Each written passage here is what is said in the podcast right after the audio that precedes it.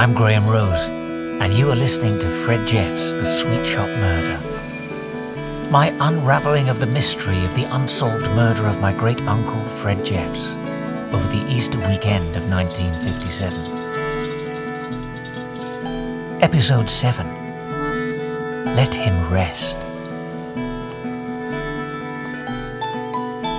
We've reached the last chapter of this particular telling of the story. But of all the things learned, can we really separate the fact from the fiction? What do we know? We know that Fred ran Jeff's sweet shop with his wife Betty from the end of sweet rationing in 1953 until his death four years later. I can remember going to the shop. To either buy something or Fred would be very kind and give me some sweets. It was more modern, you see, the shop in Stanley Road. All the bottles of sweets, lots of them. Very, very busy shop. I bought two now it's Easter eggs. Your mum never mentioned anything about a wife. No. His, his wife had left him. Nobody ever knew why. We know that while serving in the shop on Maundy Thursday, Fred was seen giving chocolates to a mystery woman, and that he made arrangements to meet her. Mother knew he'd got a girlfriend. But th- nobody ever saw the girlfriend, nobody ever met the girlfriend. Sightings of, of a woman, and um, the, there was a mystery to it. We know he locked up the shop that night and took his dog Pero for a walk in Warley Woods. That normally he would have the shop takings with him, and that he would park up on the perimeter road by the water tower. When he'd close the shop, he'd go for a walk, and then when he on the way back, he'd go via the bank and put the takings in. You know, he'd, he'd do that. At half past ten, his van was seen two miles north in Langley, and Pero, his dog, fifteen minutes later, collarless. At the same time, Fred's van was seen at the back of the shop, unusually parked. An unknown woman was seen closing the shop door behind her, jumping into the A30 van and leaving at about 10 past 11. Hours pass until the sighting of a speeding van before dawn in Smethwick and the discovery at 6:30 a.m. of Tom 89, Fred's van, in Witton. Splatters of blood on the windscreen, smears of blood and vomit in the rear. We know that two boys picked up an unusual object on the roadside at Wasson. It was a f- it was a, a random find of the starting handle, and Alan, was Alan picked it up first, and she was stuff on this. And of course he looked at it, not realising that it was blood and, I presume, bits of his brain, whatever, I don't know. It's the likely murder weapon. And of course, Alan was then aware. He says, "There's somebody following us." And as we speeded up, so he, he sort of speeded up slightly as well to keep up, but at a discreet distance. They're chased off by a stranger, and the starting handle is lost. And we know that hours later, four teenage boys would stumble across the beaten, partially hidden body of Fred beneath an elder tree in a spinney at Wasson. I can't, I can't remember who said it, but some, some is a shoe. Anyway, we started poking about, and then as it come up, there was a foot in the shoe. As we pulled it a bit more, then that's, that's, when we saw the leg. That's when he, we got the wind up. That's when he started to frighten us. The fact that he comes from Holyhead Road Police Station. His name was Bill Thomas. You know, I remember him telling me about finding a body and um, that he was the first one involved. Like, We know that the police found money disappeared from the shop takings, and that they searched the flat thoroughly for hidey holes. And we had to have some floorboards taken up, and they were all loose. That a missing £5 banknote was never traced, and that neither robber, murderer, nor mystery woman have ever been identified to this day. These are the facts of the case. But so much else, in the absence of fact, is mere speculation, hearsay, rumour, or tittle tattle. I seem to remember my father saying that he was in debt or he owed money. I think Fred didn't want the taxman to know everything he did. Maybe. And he was obviously going off with other women. And I believe that he was rather brutal with her. Um, he knocked her about a bit, I believe. as well, either that angle or just maybe that he has an argument with the family he had and he didn't want them to know about his money. That No. sometimes happens as well, doesn't it? Used to pick nasty women up. Uh, did you know? After the body was taken back, I did the post mortem. When I cut him open, checking him, found out he got VD. Did he give it somebody else because of all the women he was with? And that's why he was bumped off. Stories told by those who were there at the time, and those for whom the legend would be retold and embellished by second or third hand narrators. The impact it had on some people was very real and close to home. And my mother came up and told me. I was told he'd been murdered, but nothing else. Everybody was completely shocked. They knew him so well, it was like almost losing one of the one of the nearest and dearest, really. And- it um, was shocking, you know. We, we'd never had anything like that before. I think it, it was quite late at night, and I got to walk along Stanley Road, and I was I was frightened to death. And we were scared there is a murderer on the loose. It was how it felt. And that impact for some has left a lasting impression. And people say to me, You remember that dog? There was a poodle, I don't- I- oh, am I right or not, in the picture of his dog in that window, in the back of that van. And it stuck in my mind all my life, and I never thought that it would be days I found him. I mean, when we saw this shoe and we started messing about with it, and then there was a foot on it. You know, when you're that age, it really, it really frightens you. It's stuck in my, it's stuck in my brain all these years. It's something you can't ever forget because I had nightmares about it for years, especially when I found out what had happened.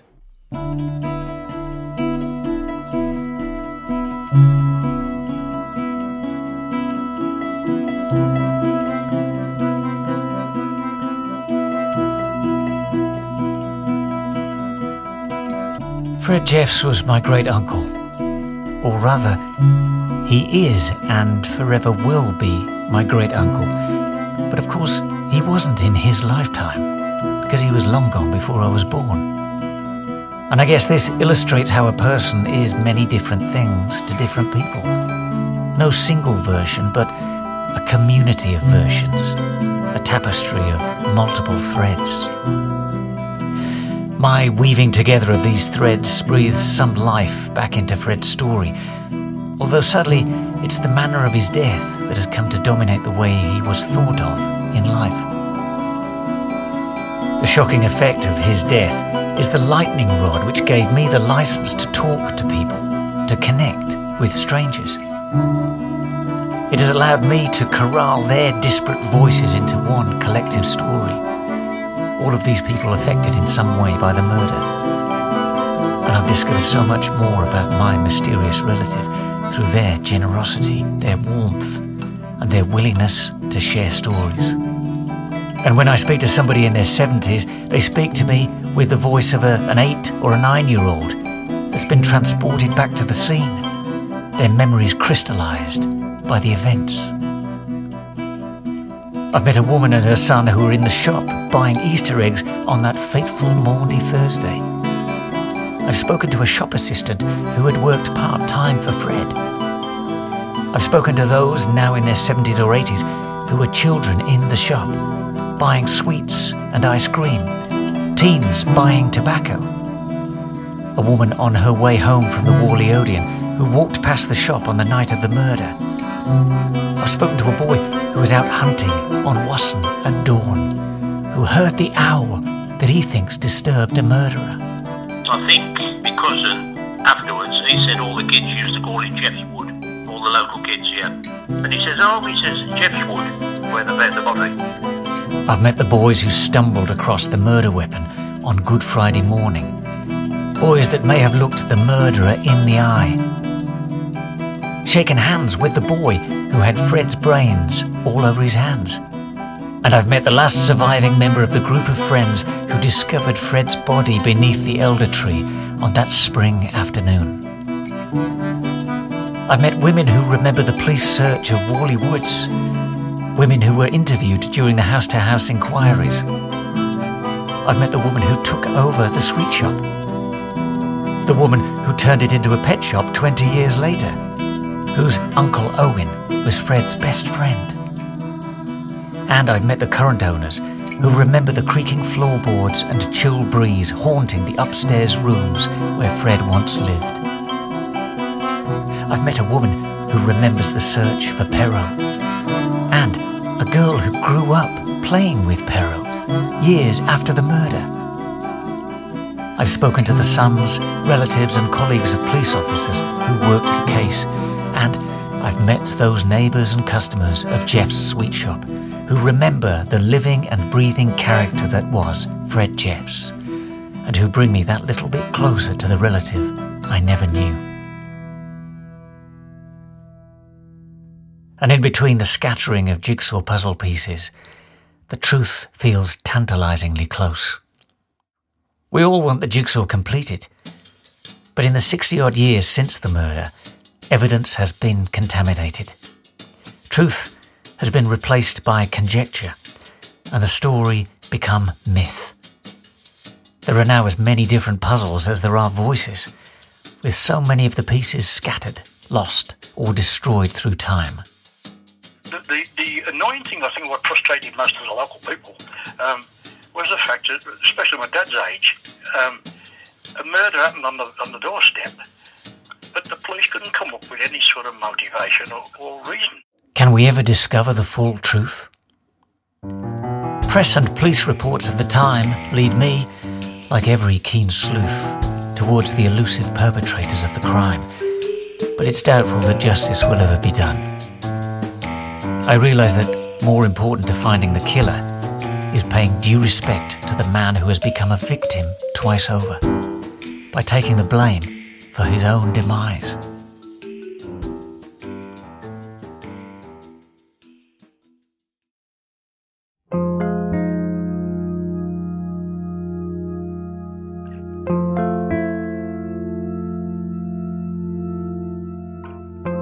On Friday, the 26th of April 1957, a week after the discovery of his body, Fred Jeff's funeral takes place at Quinton Parish Church.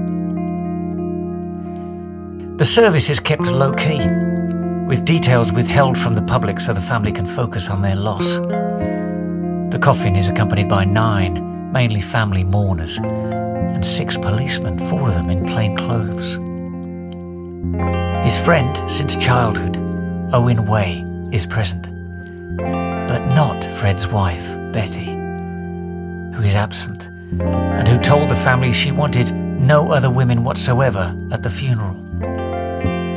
Despite this request, Fred's sister Ivy and Alice, my granny, are present. Plus, a few women shoppers too, who are distant spectators at the cemetery despite the attempt to keep the times secret.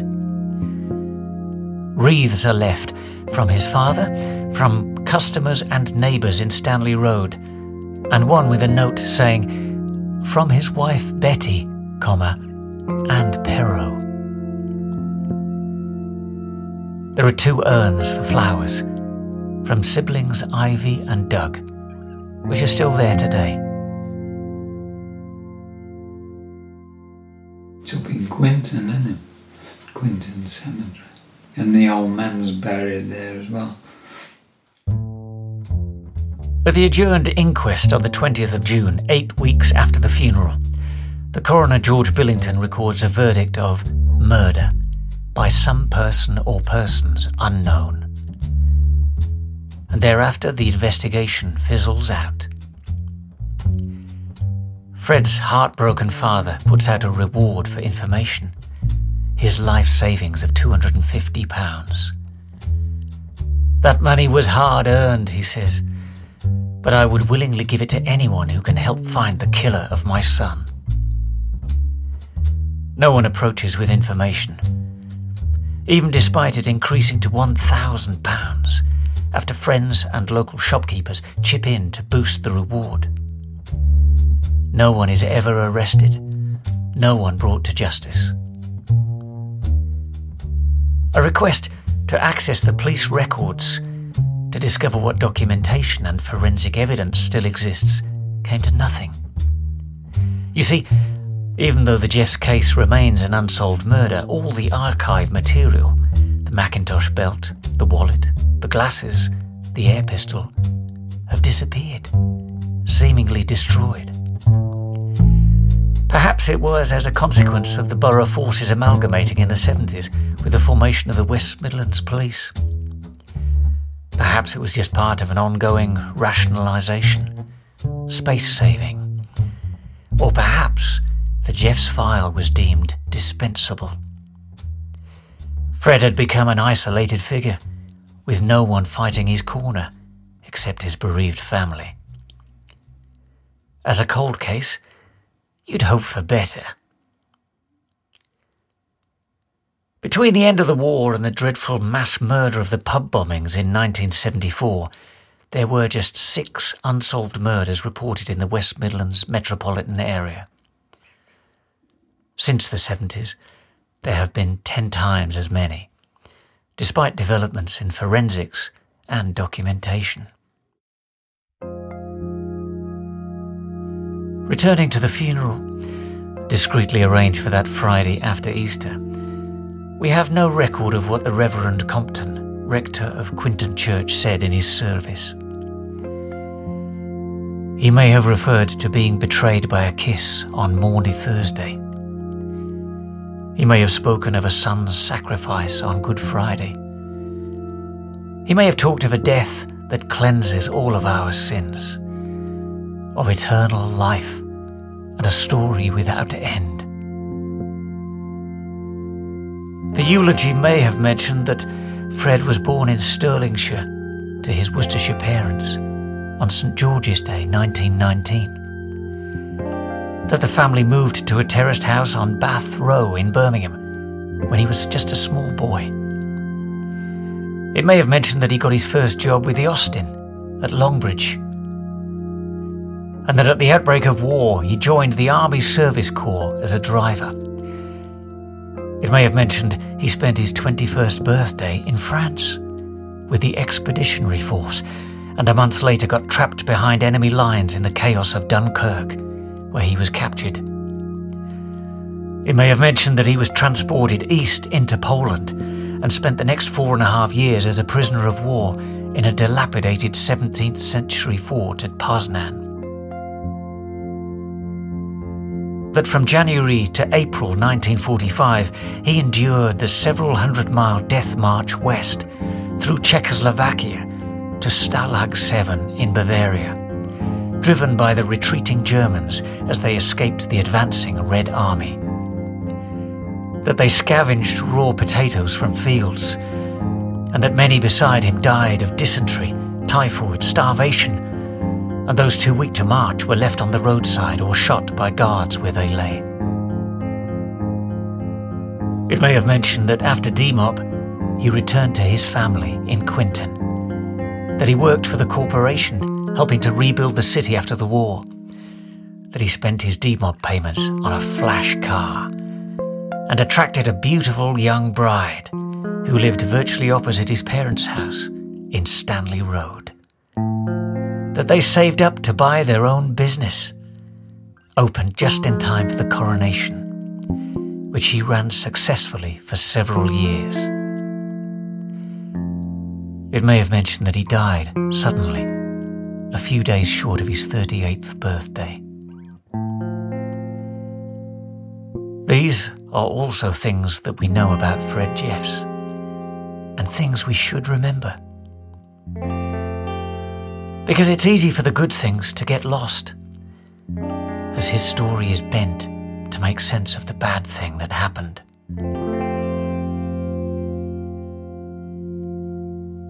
Why do we do it? We need to feel secure. When the murderer can't be found, we still need an ending. We try to make sense of a senseless act by telling ourselves that Fred must have brought it on himself. We tell ourselves that we are not like Fred Jeffs, that it couldn't possibly happen to us. We try to allay our fear that what happened to him could happen to any of us. That in reality, we are all Fred Jeffs.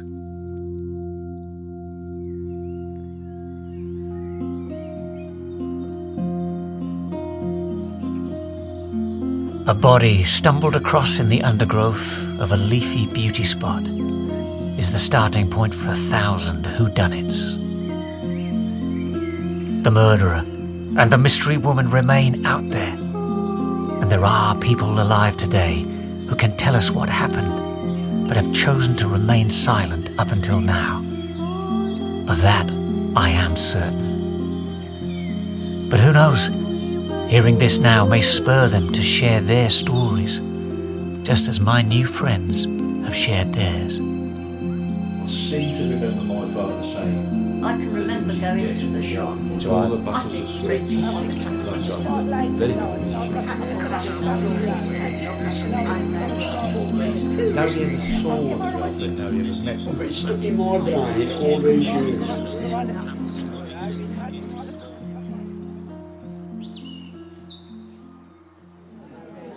my mum said, don't matter what the chaps were, he ought to die a natural death. That's right, isn't it? Let him rest. You should let him rest. It isn't the end. It never is.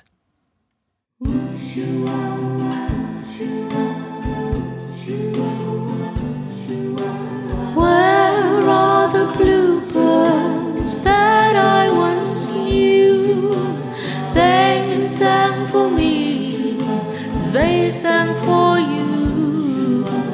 Lush was the garden where our love was true. But a cold April wind said we were through.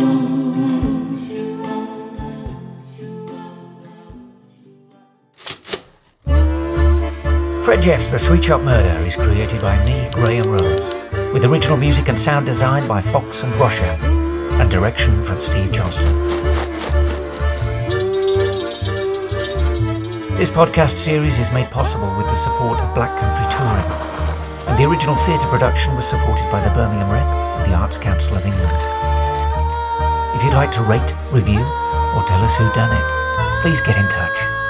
Hashtag Fred Jeffs.